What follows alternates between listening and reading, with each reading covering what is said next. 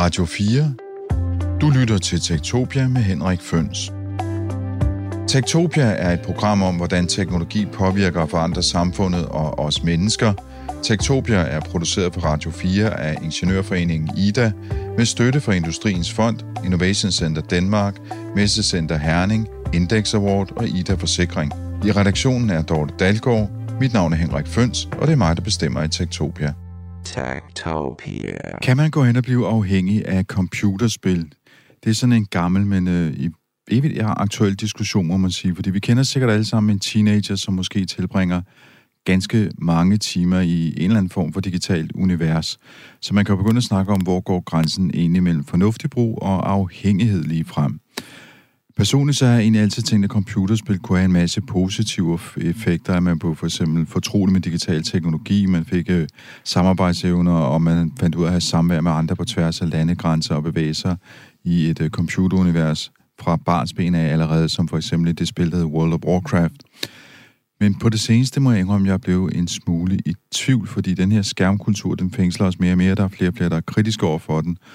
Og børn, de bevæger sig måske ikke nok mere, bortset fra lige med pegefingeren på øh, musen.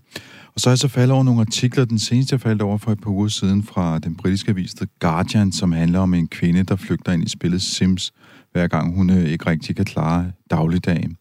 Og for et par år siden, der læste jeg en øh, artikel i et blad, der hedder 1843, der blev udgivet af The Economist, som handler om unge mænd, der simpelthen skyer arbejde og uddannelse til fordel for at spille computerspil.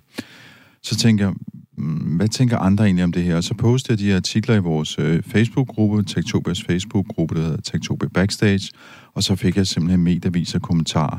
Der var nogen, der syntes, at det var helt åndssvagt. Jeg sagde, at der kunne være tale om afhængighed, og andre sagde, jo, der er virkelig noget om snakken. Og så fik jeg anbefalet nogle forskellige mennesker, jeg skulle invitere i studiet.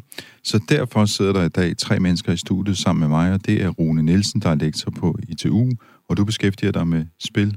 Ja, lige præcis. Jeg skrev uh, PhD om den her nye diagnose, der blev foreslået i 2013. uh, øh, Internet Gaming Disorder, eller computerspilsafhængighed i ganske almindelig hverdagstaler. Så du har virkelig været dybt med det her? Det må man sige.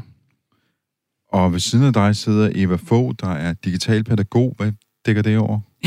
den korte version er, at øh, jeg har siddet foran en computer i de sidste 30 år, øh, og haft alt muligt med det at gøre. Og så endte jeg at afveje øh, med at blive Rudolf Steiner-pædagog, så nu er jeg Rudolf Steiner-teknørd, som underviser børn og voksne i teknologi, og har stiftet DigiPipi, som er en teknologiforening for piger. Men Rudolf Steiner, det er jo sådan noget med, at man ikke må bruge computer, så vidt jeg forstår. Heller ikke må se fjernsyn for den sags skyld. Ja, det er rigtigt. Men til gengæld er der et utroligt stærkt menneskesyn og en stærk kreativ tilgang. Så for mig handler det om balance. Jeg er lige del det ene og lige del det andet. David Madsen, du sidder ved siden af, at du er psykolog, og du har det, der hedder Dansk Behandling for Computerspils og Online Afhængighedsklinik, eller DABECO. Ja, Dansk Behandling for Computerspil og Online afhængighed, der er vi to psykologer og en læge, helt aktuelt.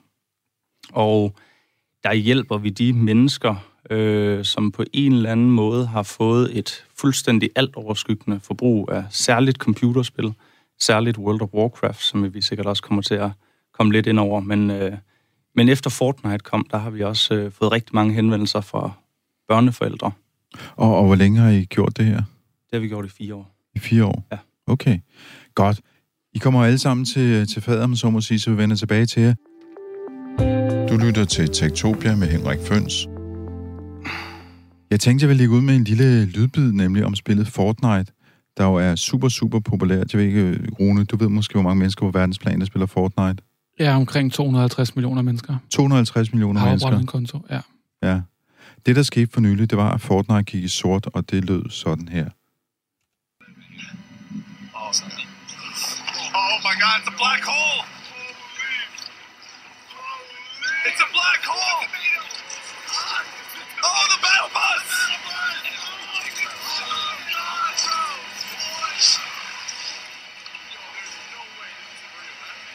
This is actually happening right now. This is video. Mom, let it happen. Mama? Oh man, new map. Nah, that's it, dude. Game's over. We're done. That's it.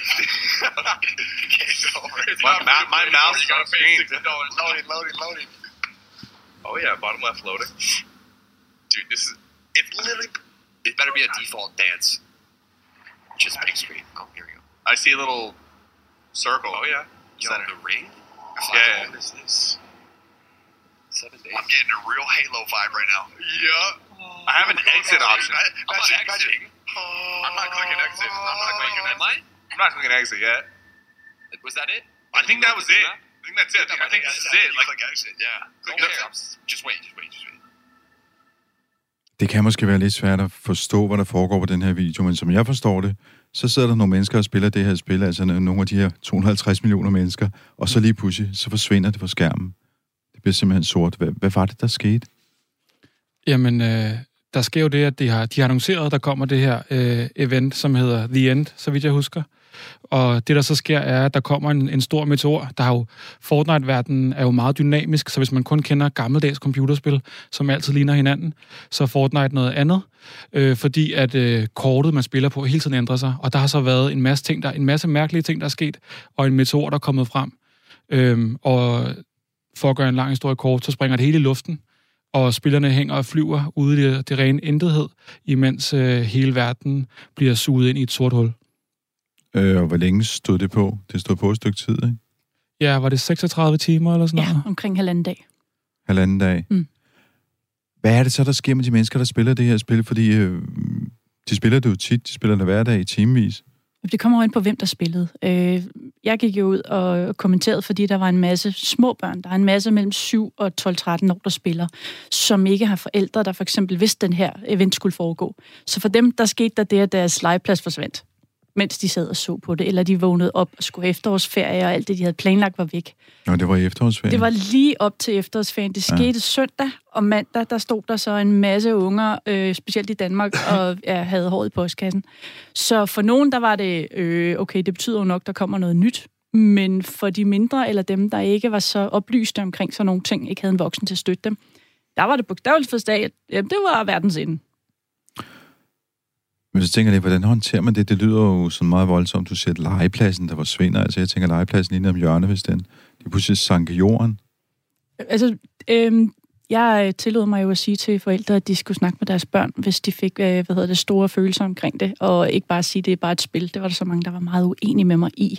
Øh, nu har jeg arbejdet med, med børn i den aldersgruppe i rigtig, rigtig mange år, og når noget bliver taget fra dig som lille barn, og du ikke forstår det, så får du nogle meget voldsomme reaktioner.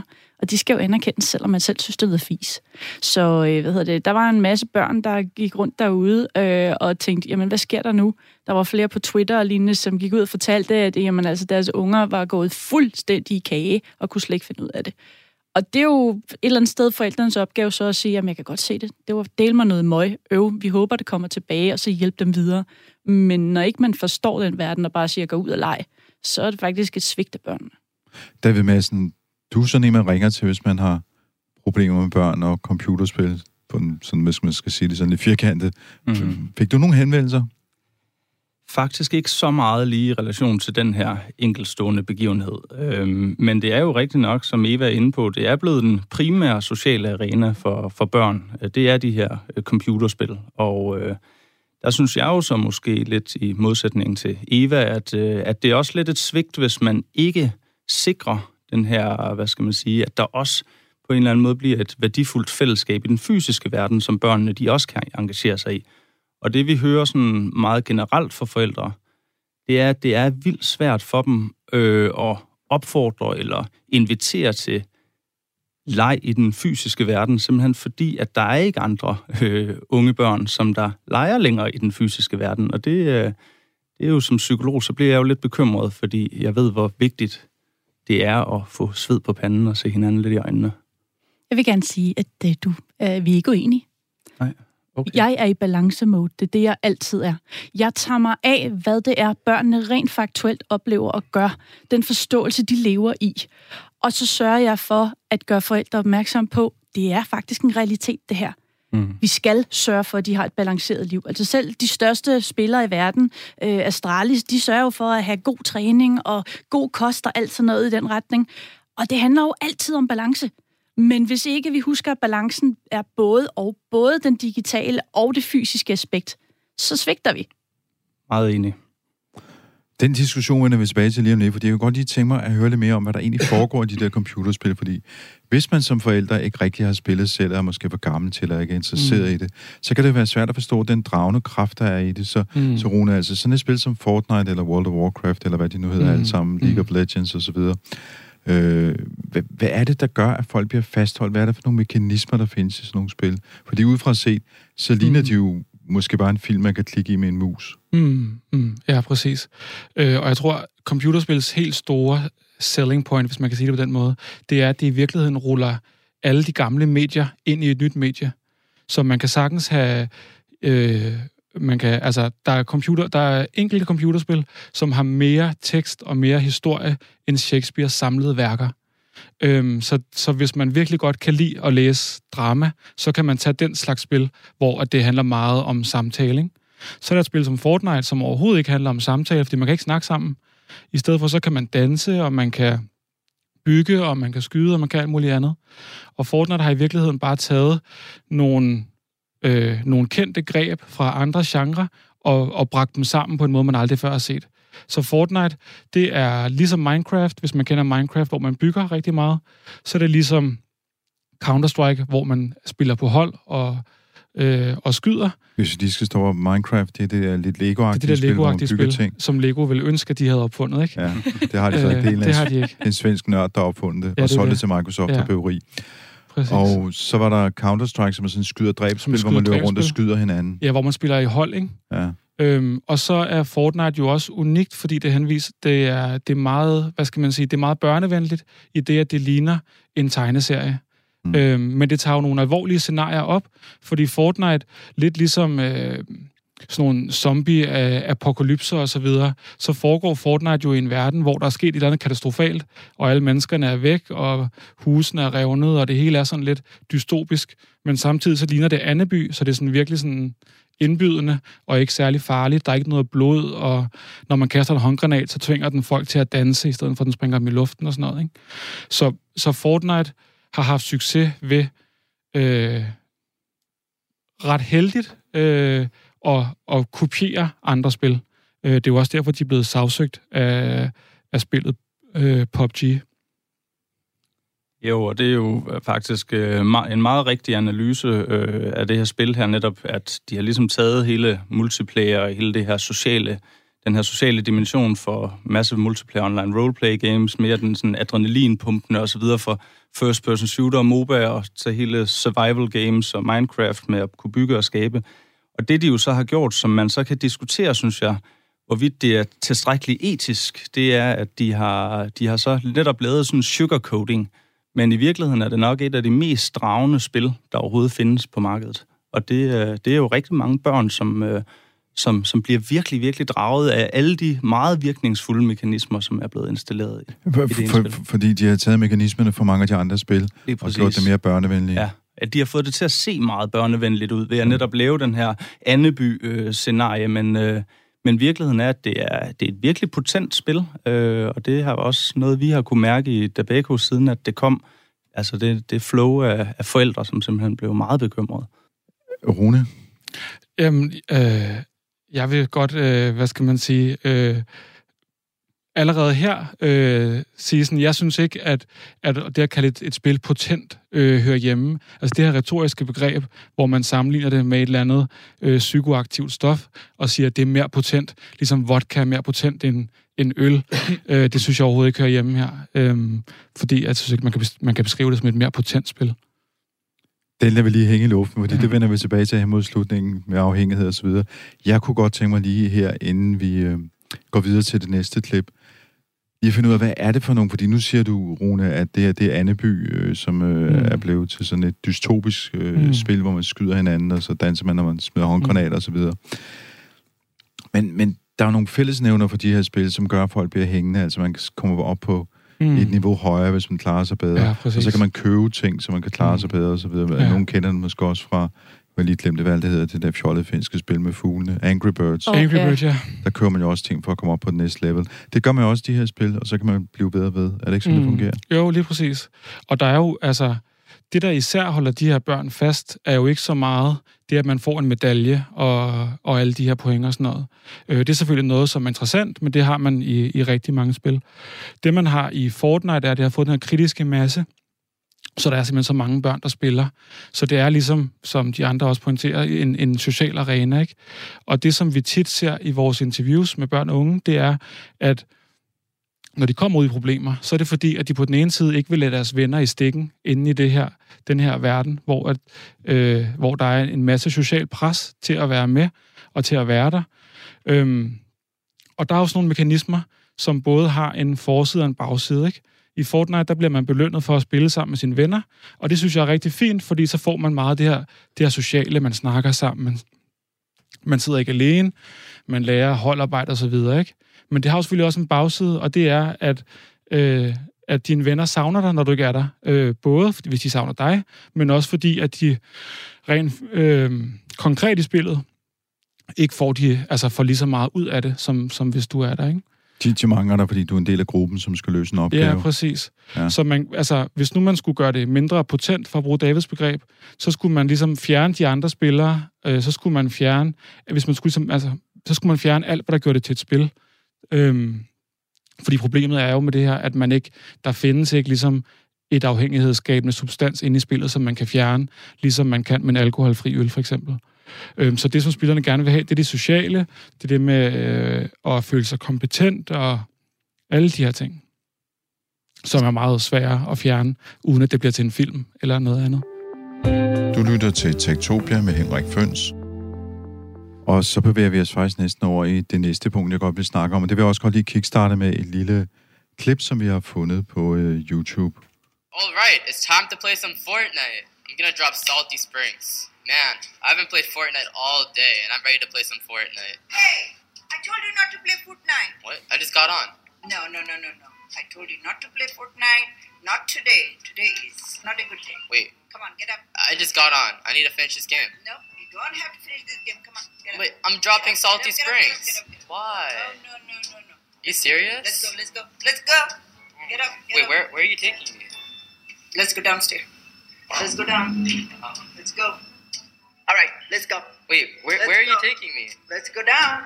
Wait, why? You don't listen to me. Wait, why are you I, taking I me? I always tell you when to play, when not to play, but you don't listen to me. So, Wait, so where are you Out. taking me? Outside?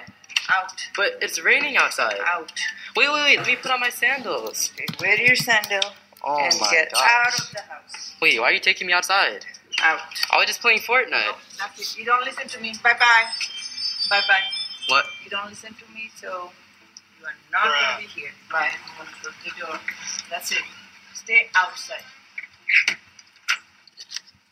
Guys, I actually just got kicked out for playing Fortnite. It's literally raining outside. It's raining outside, and I'm kicked out. Are you kidding me? Oh my gosh. Oh my gosh. Oh my gosh. Oh my goodness, bro. Radio 4 taler med Danmark. Ja, det vi hørte her, det var jo så en, øh, en dreng, en øh, knægt, som man vil sige, der hvor jeg kom fra, som øh, blev smidt ud i haven, fordi han simpelthen havde spillet for meget Fortnite. Øh, så der er jo tydeligvis sat nogle regler op. Øh, og så kunne jeg godt tænke mig at fortsætte lidt i det spor, som Rune var inde på før, det der med at mødes med de andre og er sammen med dem. Altså, at den her sådan, dreng, han er så blevet smidt ud af et fællesskab, det forstår hans mor ikke, så står han helt alene ude i haven, eller hvad er det, der sker for ham? Grundlæggende kan man godt sige det, fordi at han øh, skulle ind og mødes med sine venner. Øh, de havde en, øh, hvis de var små, ville det være en legeaftale. Der er det ikke, når man er stor, så hænger man ud. De skulle ind og spille, de skulle ind og være sammen om det her, og så skulle de øh, gøre det i nogle timer. Det moren ser, det er, at hendes søn sætter sig ned på hans flade revær, begynder at klikke på noget på en skærm. Det er det, det, hun ser. Og ud fra hendes synspunkt, jamen så er det jo bare øh, stillesiddende aktivitet, øh, mindnumbing, som ikke kan bruges til en hyldefis. Men hun ser ikke alle de aspekter, som vi også netop har talt om, med at øh, jamen, der er holdarbejde, der er venskaber, der er muligheden for både at lære strategier og i det hele taget få nogle gode oplevelser. Det ser hun ikke. Så hendes udgangspunkt, det er at gå ud. Det kender jeg. Udenfor, det ved vi hvad er. Hvis du går ud og leger, jamen så forstår jeg, hvad det er, der skal foregå. Men Nu kan jeg huske noget forskning, der var omkring øh, social media i sin tid, sociale medier, hvor man snakker om, at de forbindelser, man fik der, det var det, man kaldte for tørne forbindelser. Det var egentlig ikke rigtige sociale forbindelser, fordi det var... Altså, der kommer sådan en distance, man har ikke den samme fornemmelse af andre mennesker, fordi man kontakter dem gennem en skærm. Er det ikke det samme, der sker i de her grupper i spil? Altså, får man de der stærke sociale forbindelser? Jeg vil tillade mig at sige ja, øh, og det kommer selvfølgelig også an på, hvad det er for et type menneske. For nogle mennesker, de bruger det som en, øh, netop som endnu en platform til at være sammen på. Men hvis nu er ens venner for eksempel bor i en anden by eller et andet land, og man stadigvæk kender hinanden ude i den, den fysiske del af verden, og man så ikke kan snakke sammen, jamen, så er det jo svært at gå hen og lege et andet sted. Altså, det er jo rigtigt nok, øh, mm. for de her unge mennesker, så, så, så skiller de ikke så meget mellem det digitale fællesskab og det fysiske fællesskab. Og det er også... Øh, det, det er for så vidt, og det er selvfølgelig også derfor, at der sker så mange øh, skænderier. Det fordi der er ikke noget værre, man kan gøre for et ungt menneske, end at ekskludere dem fra et fællesskab. Øh, det, at man så kan sige, som alligevel er noget, man måske skal spørge sig selv om, det er, kan øh, det digitale fællesskab erstatte det fysiske fællesskab? Fordi det er faktisk det, der er ved at ske lige i øjeblikket. Eller er der nogle helt vitale, nogle helt grundlæggende behov, man har fra et fysisk socialt fællesskab, som man simpelthen ikke kan opnå igennem et digitalt fællesskab. Og øh, når vi kigger på statistikkerne, så ser det altså ikke godt ud i forhold til børn og unges fysiske samvær i forhold til deres øh, digitale øh, fællesskaber. Så det, så det handler ligesom om, at de ikke er sammen fysisk. Jeg, jeg tænker på øh, også noget fysisk udfoldelse. Nu ved jeg godt, I mm. studerer computerspil, ikke så meget, hvad skal man sige, motion måske, men øh, som jeg sagde i indledningen, det eneste, de bevæger, det er jo pegefingeren. Altså, jeg, jeg bruger rigtig meget fysisk aktivitet i den måde, jeg øh, arbejder med de her unge mennesker her på. Øhm, og det vi jo også kan se, nu kom Sundhedsstyrelsen med en rapport i august, hvor i at det var bekymrende med børn og unges fysiske aktivitetsniveau. Faktisk var det kun det var under en fjerdedel, som der var fysisk aktiv i mere end en time om dagen. Og en, en af de årsager, de kunne pege på, det var børnenes skærmforbrug. Så der er jo selvfølgelig også noget, det er rent, hvad skal man sige, fysisk sundhedsmæssigt, som, som der går tabt, når det er, man sidder øh, så meget foran en skærm. Men, men det kan også være mange andre ting. Det kan også være Netflix og øh, det kan være Netflix, medier. Det kan være hvad som Det kan også helst, være fjernsyn. Men, men vi er også nødt til at anerkende, hvad skal man sige, altså computerspillets, øh, hvad skal man sige, omfanget computerspillet har i det samlede skærmforbrug, et barn har. Og derfra computerspil en, hvad skal man sige, en følgesvend til til computerspil er jo også et massivt forbrug af øh, YouTube, Twitch, øh, Discord og alle de her andre øh, meget stillesiddende aktiviteter. Fordi der sidder man og ser reportager fra de andre, der spiller, ligesom, jeg andre, ligesom du eller andre voksne måske ser fodbold i fjernsynet. Ja. Så ser man computerspil, der bliver transmitteret. Men øh, ja, lige præcis. Jeg synes så alligevel, at der er lidt en forskel, for det er rigtigt, jeg ser øh, ikke så meget fodbold, men jeg ser nogle andre, jeg ser nogle serier og så videre, men det man også kunne sige, det var, at 11,25 timer i hverdag er børn og unge øh, inaktive. Det vil sige, at ud af en dag på 24 timer, og de skal sove mellem 9 og 11 timer. Det kan man måske forklare med de her længere skoledage og så videre, men, øh, men det er svært så at forklare, hvorfor det er, at i weekender, der, sidder, der er der inaktivitet 12 timer i, om dagen. Og det er jo nok, fordi at det er rykket meget, det børnelivet er rykket meget ind i det digitale liv. Og ja, så kan man så måske sige, at det er en konservativ tanke at tænke, at det, er, det fysiske liv skal altså også øh, øh, opfordres til og inviteres til. Rune Nielsen? Ja, jeg er jo helt enig i, at øh, det fysiske liv også har en, en stor rolle at skulle spille. Øhm, jeg vil bare gerne slå ned på det her med, at David kom til at sige, så vidt jeg hørte det i hvert fald, at det var skærmene, der var årsagen. Øhm, og der må jeg jo som forsker sådan insistere på, at for de to ting sker samtidig, så er det ikke nødvendigvis, at den ene forårsager den anden. Det kan sagtens være noget helt tredje. Øhm, og der har britiske sociologer interesseret sig for, jamen, hvor meget tillader forældre øh, deres børn autonomi? Hvor meget må de rent fysisk bevæge sig? Og hvis man tager dem, der er børn nu, så må de typisk ikke forlade deres have, fordi det er farligt at være ude for hjemmet og ude for haven. Og en generation tidligere, der måtte man så gå, det ved jeg ikke, nogle, nogle 100 meter længere væk, og en generation, generation inden, og helt tilbage til, til farfar, som var nødt til at gå eller cykle mange kilometer for at komme i skole. Ikke? Og der har vi en, en generation af børn nu, som ikke får lov til at bevæge sig i, i det offentlige rum, som de gjorde engang. Øhm, og så kan man diskutere, jamen bliver de inde på værelset, fordi der er skærme, eller bliver de inde på værelset, fordi at de ikke må forlade haven, når de, når de går ud. Ikke? Øhm, og det kan, det kan være svært at sige præcis, hvad der, er, der foregår. Men vi kan jo i hvert fald se, at, øhm, at børn og unges værelser i dag er fyldt med, med, med skærme og digitale medier og, og computer og så videre. Ikke? Så de her øh, britiske sociologer peger på, at børnene bliver nødt til at udleve deres ungdomsliv øh, på YouTube og alle mulige andre steder ved at lægge billeder op af sig selv, lave TikTok-film og sådan noget. Ikke? Øhm, og det er måske en direkte konsekvens af, at de ikke får lov til bare at rende rundt, øh, som de nu vil i gamle dage. Og der kan man sige, at i gamle dage lærte børn måske rigtig meget af at være ude, hvor det var lidt farligt. Øhm, og der øh, kommer børn i dag helt klart mindre til skade udenfor, end de gjorde tidligere. Men psykologisk set bliver de måske også, øh, er det måske ikke særlig sundt for dem, at de ikke altså, selv skal transportere sig selv i skole og til fodbold og badminton og så videre. Ikke? Så det var en et lidt lang kommentar på det her med korrelation og kausalitet, som er sådan noget, som forskere hænger så meget i. Eva Fogh. Ja, øh, det er jo derfor, at øh, specielt når det gælder de her MMO'er eller Team Plays, at vi skal have nogle flere unge. Ja, MMO'er, det må du Det er lige- massively multi-online. Øh, det er simpelthen, hvor en hel masse mennesker er sammen online samtidig. Hvor man Øh, samles. Ja, og de bliver kaldt alt muligt ud over det.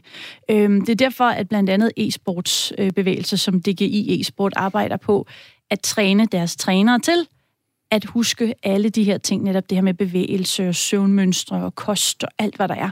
Fordi at nu om dagen handler det at game, hvis man virkelig skal game, stadigvæk ikke om at sidde på sin flade røv og drikke cola og spise chips i en kælder. Det handler om at være et helt støbt menneske. Så en måde at få nogle flere af de her unge mennesker til rent faktisk at bevæge sig, det er jo også ved at få dem ind netop i øh, spilorganisationen, i stedet for kun at sidde derhjemme. Og så er de jo også fysisk sammen med nogle andre. Nu er vi i gang. David? Jeg, jeg, jeg er fuldstændig enig. Altså, vi, øh, vi, og, og alligevel ikke, fordi man kan sige, ja, der, er- det er rigtigt nok, at øh, e-sportsforeninger, de gør rigtig meget for ligesom at, at prioritere den fysiske del og sund kost og, og, og fysisk aktivitet, og netop hele den fysiske dimension i form af det sociale samvær. Øhm, det er bare ofte kun to gange om ugen, øh, det sker. Der er, øh, man, man kan også læse ud fra Medierådets øh, statistikker, at øh, børn og unge sidder primært øh, og nærmere bestemt 8 ud af 10 gange alene på deres værelse og spiller.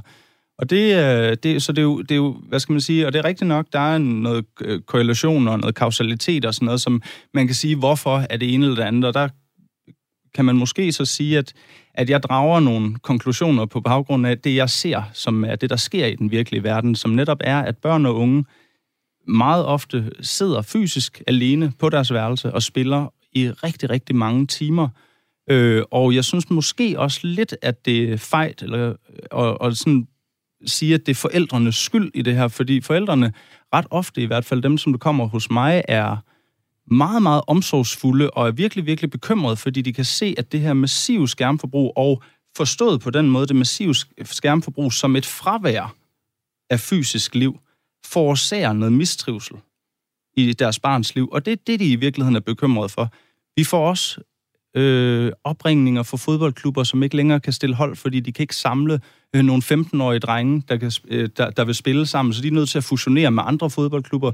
Vi får fra SFO'er, der er lukningstruede, fordi børnene de hellere vil hjem og sidde og spille, end de vil være på øh, i SFO'en. Så, så der er et aktuelt liv, der udfolder sig lige nu. Så kan man snakke om korrelationer eller kausaliteter, men i hvert fald, så kan man også snakke om, det der måske mangler, det jeg mener mangler, og det som jeg tror, det er meget psykologien mener mangler, det er, øh, det er altså, et, et ben inde i det fysiske liv, og så kan man så supplere med noget digitalt, men det er bare ikke det, vi ser lige i øjeblikket. Nu snakker vi her i starten af udsendelsen. Rune, du så ud som om, du vil sige et eller andet her. Men der er jo ikke nogen, der argumenterer for, at man ikke skal have et ben i den virkelige verden. Altså, der er jo ikke nogen, som går og siger, hvis bare vi havde The Matrix, så vi kunne ligge hjemme i en vandtank, og ikke være til stede overhovedet, og leve alle vores liv fuldstændig inde i en computer. Så jeg- altså, jeg ved ikke, hvem det er, du diskuterer mod. Det er i hvert fald ikke mig. Altså, jeg synes, den fysiske verden er super vigtig. Øhm, ja, så det var bare lige den kommentar. Det Jamen, jeg måske lige, ja. Ja, David. altså jeg vil bare sige, det jeg diskuterer mod, det er den virkelighed, som eksisterer, den virkelighed, som der udfolder sig lige nu. Det er den, jeg er bekymret for, og det er den, jeg er bekymret for i forhold til vores børn. Må jeg lige komme til, at jeg er rigtig glad for, at du siger det fysiske liv, og ikke det virkelige liv. Jeg advokerer rigtig meget for, at vi husker, at øh, børnenes og faktisk også vores liv på nuværende tidspunkt er digitalt analog eller digitalt og fysisk. Det der med IRL, in real life, det er gammelt og ud af verden. Det er nu en, ja, et faktum, at vi er begge steder, og specielt vores børn og unge lever i det simultant. Børnene føler sig ikke alene. Mange af dem føler sig ikke alene. Der er nogen, der føler sig alene selvfølgelig. Sådan er det jo altid. Der er nogle børn, der bruger spillene til at forsvinde fra verden. Det er der jo også voksne, der gør. Men en anden del af det er jo også, at, at forældrene har jo ingen jordisk chance for at forstå det. Hvor skulle de vide det fra? Det er en helt anden verden, vi befinder os i. Den øh, udvikling, der har været de sidste 15 år, er så massiv, de færreste, der er blevet forældre i den periode, har en chance for at finde ud af, hvad deres unger foretager sig, med mindre forældrene bruger det, jeg kalder digital opdragelse, hvilket simpelthen er, jamen de skal jo også lære deres børn at gå internet-wise og være ude i spilverdenen.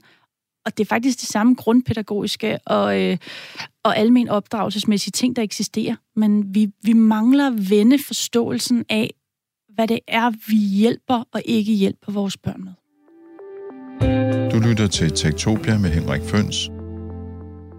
Jeg har også set statistikker, som siger, at øh, dem, som primært spiller computerspil, det er mænd, som er i 30'erne. Det er voksne mænd, som formodentlig, mange af dem også, har børn. Mm. Så hvad med de voksnes forbrug af computerspil? Hvordan ser det ud, Rune? Jamen, du har helt ret. Altså, men det er jo selvfølgelig svært for os at vide præcis, hvem der spiller, hvor meget de spiller, fordi et stort problem inden for det område, det er, at det er spilfirmaerne, der sidder på alt dataen. Vi er alle sammen datafattige, vi har meget lidt indsigt i, hvad der foregår, og det er svært at måle, men de har rigtig meget, de er datarige, de sidder på, på alt den data, ikke? Og øhm, ja, det tegner sig et billede af, at den gennemsnitlige gamer er, er 35 år, og alt afhængig af, hvordan man definerer det, så er der faktisk flere kvinder, der spiller computerspil, end der er mænd, der spiller computerspil. Og det er fordi nok, at øh, kvinder øh, tenderer til at spille Word Feud og øh, Syvkabal og Candy Crush Saga og alle de her, de her spil, som, som, som mange ikke anerkender som rigtige spil. Ikke? Det er det, man kalder for casual games. Ja, lige præcis. Det er det, man kalder for casual games, som er en lidt misvisende titel, fordi nogle af de allermest dedikerede spillere sidder og spiller de her øh, casual games. Ikke? Og det er så for eksempel spil, vi finder på Facebook mm. eller på øh, mobiltelefonen. Ja, det er alle de her øh, små spil, som typisk ikke foregår på en konsol eller, eller, skal, eller kræver en, en stærk PC. Det kræver bare en tablet eller et eller andet andet, ikke? Men det har jo også lukket spilmarkedet op for en helt anden gruppe mennesker, som du nævner der, ikke? Ja, præcis. Og der har sådan nogle firmaer som Nintendo jo haft kæmpe succes med at finde et åben for et marked, der slet ikke var der før. Altså, de kom jo ud med deres Wii, øh, som, og deres... Øh, nogle af de der spil til Wii er jo, var, har, er jo, har indtjent meget mere end Fortnite, ikke? Og nu skal vi lige Wii, det, der, der kan du stå og gestikulere i stuen Ja, det er den og der- danse det sådan og en- sådan nogle ting. Ja, det er sådan en Nintendo, som da den Ja. blev udgivet, så var den egentlig fem år for gammel øh, hardware-mæssigt. Okay. Fordi den var rigtig, den var ligesom en PlayStation 2, som var en gammel maskine. Men så brugte man så de her håndtag, man står og fægter med. Og der var der så rigtig mange mennesker, der kom til skade ved at slå hinanden og sig selv og, og fjernsyn og sådan noget. Og så var der det her balancebræt, som man kan stå og lave yoga på og stå på ski på og så videre. Ikke? Og der, fik man, der åbnede man jo bare, der gik man jo bare ud og skulle ikke tage spillere fra andre spil. Man tog bare nogle mennesker nærmest, som aldrig, aldrig før havde spillet. Ikke? Og det var så måske meget børn og måske meget kvinder, man, man fik fat i der. Eva Fogh, du har beskæftiget dig meget med, med piger og computerspil. Har du også Ja. beskæftiget dig med voksne kvinder og computerspil? Ja, jeg møder dem jo helt automatisk. Okay. Øh, Det er en fast del af det, og- og jeg er jo selv gamer, øh, så det er lidt svært at komme udenom. Øh, Jamen altså, kvinder spiller, det er fuldstændig korrekt. De spiller øh, casual, non-competitive, nogen, der ikke, hvor man ikke skal være flere, der slås mod hinanden, men man konkurrerer stadigvæk med hinanden nogle gange. For eksempel Word Feud, det har jo været en, en, en stor ting i rigtig mange år. Men der er jo også det, at øh, hovedparten af kvinder vil aldrig kategorisere sig selv som gamere. Det, de laver, det er jo bare noget hygge noget. Det er jo sådan noget, der foregår. Eftersom det foregår på en, øh, en tablet eller en mobiltelefon, jamen så er det jo ikke rigtigt et spil. Vi har også en kategoriserings, øh, hvad hedder det, ja, gap mellem det her med, hvad det er at game og hvad det er at spille. Og faktuelt så er det på nuværende tidspunkt sådan, jamen altså, piger, de gamer. Der er omkring 62 procent af danske piger, som siger, de gamer. Øh, de gør det bare ikke hver dag. Og når de så bliver voksne, jamen så er det jo, når man sidder i toget, eller i bussen, eller øh, har frokostpause, eller hvad det nu lige er, sidder og hygger lidt foran fjernsynet. Men de gamer jo faktisk rigtig, rigtig, rigtig meget, de her voksne kvinder. Men det er ikke traditionelle spil. Så de anser sig ikke sig selv for at være gamer. Nej, for en gamer er en mand. Ja. Øh, hvilket så giver mig et kæmpe stort problem, for det har jeg delt mig aldrig nogensinde været. Øhm, men det skaber jo også igen de her problematikker, som jeg jo netop arbejder med, både øh, hvad hedder det, sammen med DGI, og, øh, og vi har et, øh, et uformelt samarbejde med Astralis om det i, i min forening DGPibi, hvor vi forsøger at øh, generalisere mindre. Altså, en gamer er ikke en dreng, mand, der sidder og absolut skal råbe højt og smide ting efter hinanden, øhm, eller hvad det nu er, fordi det er faktisk en, en, en ting, som mange piger mener, øh, drengene gør. Det er hvem som helst, der har lyst til at spille, men det skaber bare nogle problematikker for, øh, for de unge piger og unge kvinder, som godt kunne tænke sig at komme ind og være med i de her miljøer.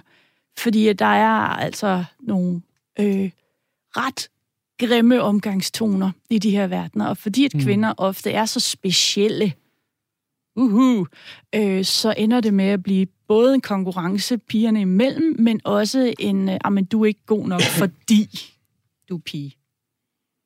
David, du markerede. Ja, ja, det gjorde jeg nu ikke, men jeg vil meget gerne sige noget alligevel. Jeg vil gerne sige, at jeg nu arbejder jeg jo med dem, som, som ligesom kontakter mig, fordi at det, er, det, er blevet, det er blevet for svært for dem at, at løsrive sig spillene igen. Og der kan jeg også bare sige, at øh, rent statistisk, så, så, så har vi haft meget, meget, meget få piger i forhold til, hvor mange drenge, der har haft et problem med det. Og, øh, og der kan man måske godt snakke om, at, at der er en eller anden form for, det kan sagtens være, at det er noget med, at man ikke øh, ser sig selv som en gamer, men, øh, men i hvert fald så kan jeg også sige, at jeg helt, øh, hvad skal man sige, at vi har haft to piger i forløb på de fire år. To, det var ikke mange. Hvad, hvad spillede de? Jamen, de spillede jo så netop de der casual games. Så de sad ned med næsen ned i mobiltelefonen hele tiden, eller? Hvor de unge mænd, vi får ind, er, der er det jo primært MOBA og, og MORP-genren. Altså, Undskyld, det må du lige forklare, Ja, men det er for eksempel MOBA-genren, Multiplayer Online Battle Arena, som er sådan nogle spil som League of Legends og Dota, øh, som også er sådan noget 5 mod 5 øh, competitivt. Og så er der, Hvor man er en gruppe og spiller hvor man mod er en gruppe, men, men man har samtidig også en karakter, som, øh, som, som er sådan en, en, en, en slags virtuel avatar. Og så er der, så er der hele MORP-genren, som er blandt andet øh, Øh, kendetegnet ved World of Warcraft, som nok det mest populære, hvor man har den her fiktive øh, karakter, som man kan jo bygge et helt narrativ op omkring. Og øh, for dem, der kan jeg bare sige, altså det er jo et spørgsmål om tid i virkeligheden. Hvor meget tid er det, du investerer i de, øh, i de computerspil, er tid fravær fra noget andet. Og nogle af dem, hvor vi kan sige, der er sådan er hårdest ramt, hvis man kan sætte det lidt i sådan en situationstegn, jamen de har, de har forpligtelser i World of Warcraft på omkring mellem 60 og 70 timer om ugen. Og det er jo 60 og 70 timer om ugen, som de ikke bruger på at tage en uddannelse, som de ikke bruger på at være på arbejdsmarkedet øh, og så videre. Og for nogle af dem, så har det så stået på så længe, altså over 10 år, hvor det faktisk også har betydet, at de ikke har investeret i det, der skulle til for at få en familie øh, og så videre. Og når, når du siger forpligtelser, det vil så sige, når man er med i en gruppe, Ja. For eksempel i World of Warcraft, så, så har man nogle opgaver, man skal løse, for at gruppen kan komme videre i spillet. Og hvis man så ikke dukker op online, så har man svigtet. Det er Ja, ligesom så- ikke at møde op på arbejde. Fuldstændig, fuldstændig. Så det er Eller til ikke, fodboldkampen. Eller til fodboldkamp, ja.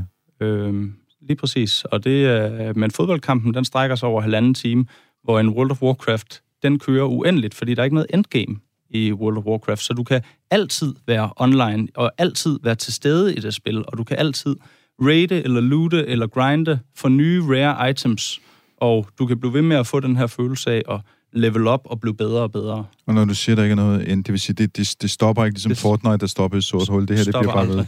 Det er et, Okay. et, stort, øh, et stort, kæmpestort fællesskab for hele verden. De kan, de kan bare komme og gå.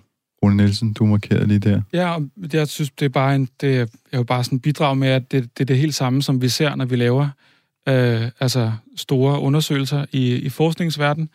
Så peger det på, at drenge bruger spil rigtig meget som intens samvær, altså holdspil, og det er World of Warcraft og League of Legends og alt det der.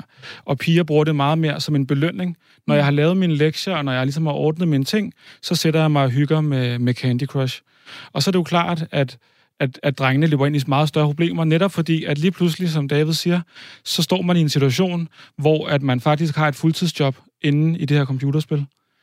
Og det giver mig en krog tilbage til det her med paradokset med computerspil, ikke? Fordi at forældre, vil jo typisk gerne have, at deres børn spiller computerspil, hvis de kan blive værvet af forsvaret efterfølgende, eller hvis de kan få et direktørjob, fordi, at de har, le- fordi de har let øh, en guild på, jeg ved ikke, hvor mange tusind mennesker inde i, inde i World of Warcraft, ikke? Og, og der har vi det paradoks, at, at det, som man gerne vil have som det gode, netop at man lærer alle de her ting ved at spille de her spil. Altså lære øh, noget, som også er vigtigt for mig, når jeg, når jeg laver forskning med forskere, som jeg aldrig har mødt ansigt til ansigt. Altså jeg kommunikerer som nærmest som om det var et spil, vi var i, ikke? Fordi det er de samme slags kanaler. Men problemet er jo, at for at få den ledelseserfaring, så er du nødt til at have det her job, og hvis du så lige pludselig opdager, når nu har jeg faktisk brugt fem år af mit liv på at få ledelseserfaring i World of Warcraft, men jeg har ikke taget en uddannelse på CBS eller et eller andet relevant sted, så hvor går jeg hen med alle mine talenter, ikke? Øhm, det er jo selvfølgelig en, en, en, en vanvittig trist situation, men det peger på det her paradoks med, at alt det, alle de gode ting, vi får ud af computerspil, har den bagside, at det tager al vores tid, ikke? Øhm, netop det der med, at du siger de gode ting, det er jo det, som jeg før i tiden har tænkt. Hmm. Det var, det, det var egentlig meget godt, fordi man lærer en masse ting ved at spille spillet. Hmm. Men hvis man forsvinder i det, som I siger, hmm. så er det måske ikke så super godt. Eller også så skal man have et eksamensbevis i, at man faktisk godt kan samarbejde, eller kan lede en Præcis. gruppe på x antal mennesker. Og det vi meget ser, det er, at mange, meget af det her, øh, mange af de her problemer handler om, at det simpelthen er svært at håndtere alle sine roller. Øh, der er nogle mennesker, der kan, der er meget dygtige, som for eksempel den amerikanske, øh, en af de amerikanske diplomater, der døde i Benghazi. Han var også en verdenskendt diplomat i, i et online rumspil, der hedder EVE Online, hvor han lavede præcis det samme, som han lavede i virkeligheden. Han lavede diplomati. Altså, det var det, han spillede inde i spillet. Det var en diplomat. Og han lavede ikke andet. Der var ikke noget med at gå ud. Altså, det var at male mellem store fraktioner af, af spillere. Øh, og, øh, og det er der jo nogen, der kan finde ud af at være en top øh, diplomat i computerspil og i den virkelige verden. Men for de fleste mennesker, der er det super, super svært at, at håndtere, øh, lige så vel som det er svært at håndtere at være professionel idrætsudøver og samtidig få en uddannelse og sådan noget. Ikke?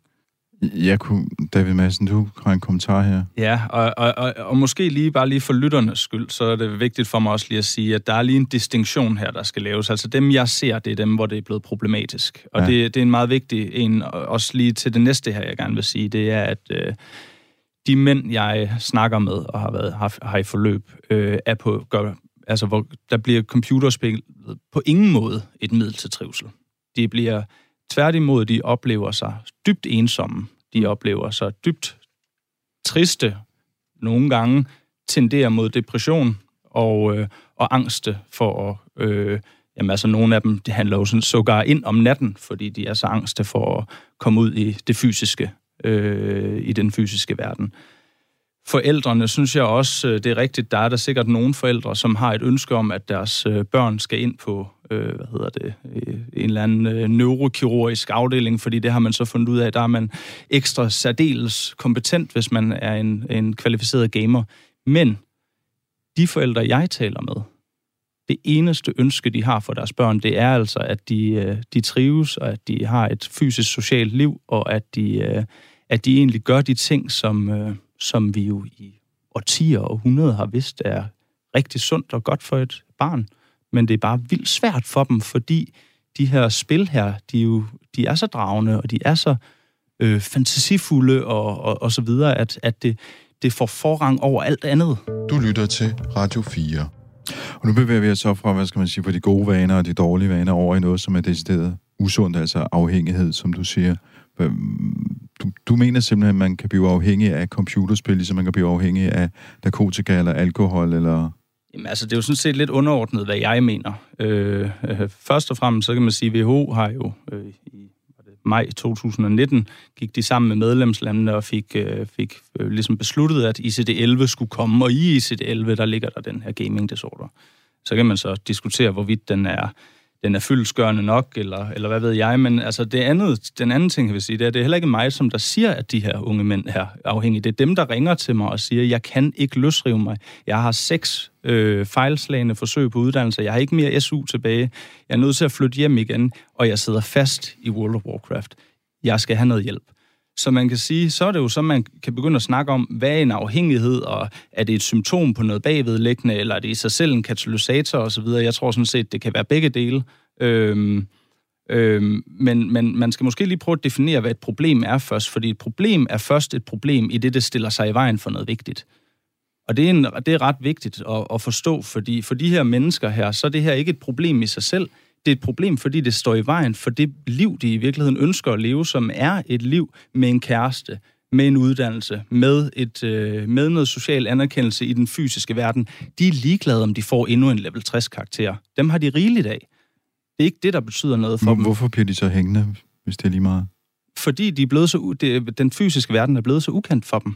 Så det er faktisk virkelig, virkelig svært for dem at gå ud og mestre dem, fordi des længere tid du er fraværende for den fysiske verden, des mindre lærer du at begribe den, og gribe den, og være i den, og mestre den. Så de er simpelthen blevet så... De har så svært ved at med, være i den fysiske verden, fordi den, øh, den er blevet simpelthen fremmed og ukendt, og vi frygter alle det fremmede og det ukendte. Hvad, hvad gør du så for at hjælpe dem tilbage? Hvad, hvad kan man gøre? Ja, men altså det første, jeg gør, det er jo, jeg skal jo først lige finde ud af, hvad er det meningsfuldt for dem? Fordi at øh, man kan snakke om, at vi alle sammen har nogle forskellige meningsplatforme. Altså, jeg synes noget af mening, det er helt sikkert meningsfuldt, det er helt sikkert forskelligt for dig. Så for mig, så stiller jeg nogle spørgsmål, som der ligesom skal åbne op for det her meningskongruente liv, altså det meningsfulde liv, det liv, som at de ønsker at leve. Okay? Herfra kan jeg så sætte nogle mål, som er funderet ned i de ting, som er vigtige. Så det kan være for eksempel, jamen selvstændighed er noget, som er vigtigt for mig at udleve, men i øjeblikket, så bliver jeg forsørget af mine forældre. Okay, så hvordan kunne man så forestille sig en selvstændig livsførsel være? Jamen det kunne måske være at gå ud og få et job, så du kunne tjene dine egne penge. Et job er tid væk fra skærmen, og derved også, hvad skal man sige, et, et middel til at og hvad skal man sige, få skærmen til at fylde mindre. Og så har vi jo så det her fysiske aktivitetstilbud, som jeg også skal til her senere i aften, fra 18 til 20 hver tirsdag og torsdag, hvor vi træner simpelthen, en ting er selvfølgelig den fysiske sundhed, som kommer af det, for, fordi de har jo været øh, negligeret deres fysiske sundhed i lang tid. Men det andet, som vi også arbejder rigtig meget med, det er eksponering for et fysisk socialt fællesskab.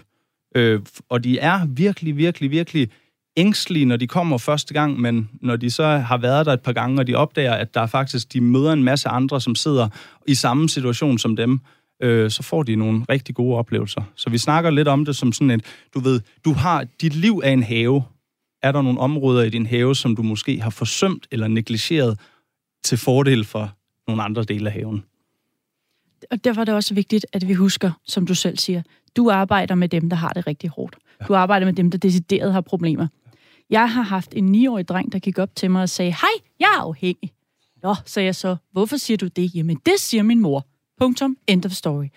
Vi har en tendens til at i tale sætte vaner og ønsker og behov som netop noget afhængighed. Men vores børn er jo i gang med at lære vaner. Vores børn er i gang med at lære og behov udsætte. Vi kan ikke gå og sige til vores børn, at de er afhængige, fordi de virkelig godt kan lide noget, og de virkelig gerne vil bruge meget tid på det. Det er jo vores opgave, sådan at lære dem at give dem noget balance.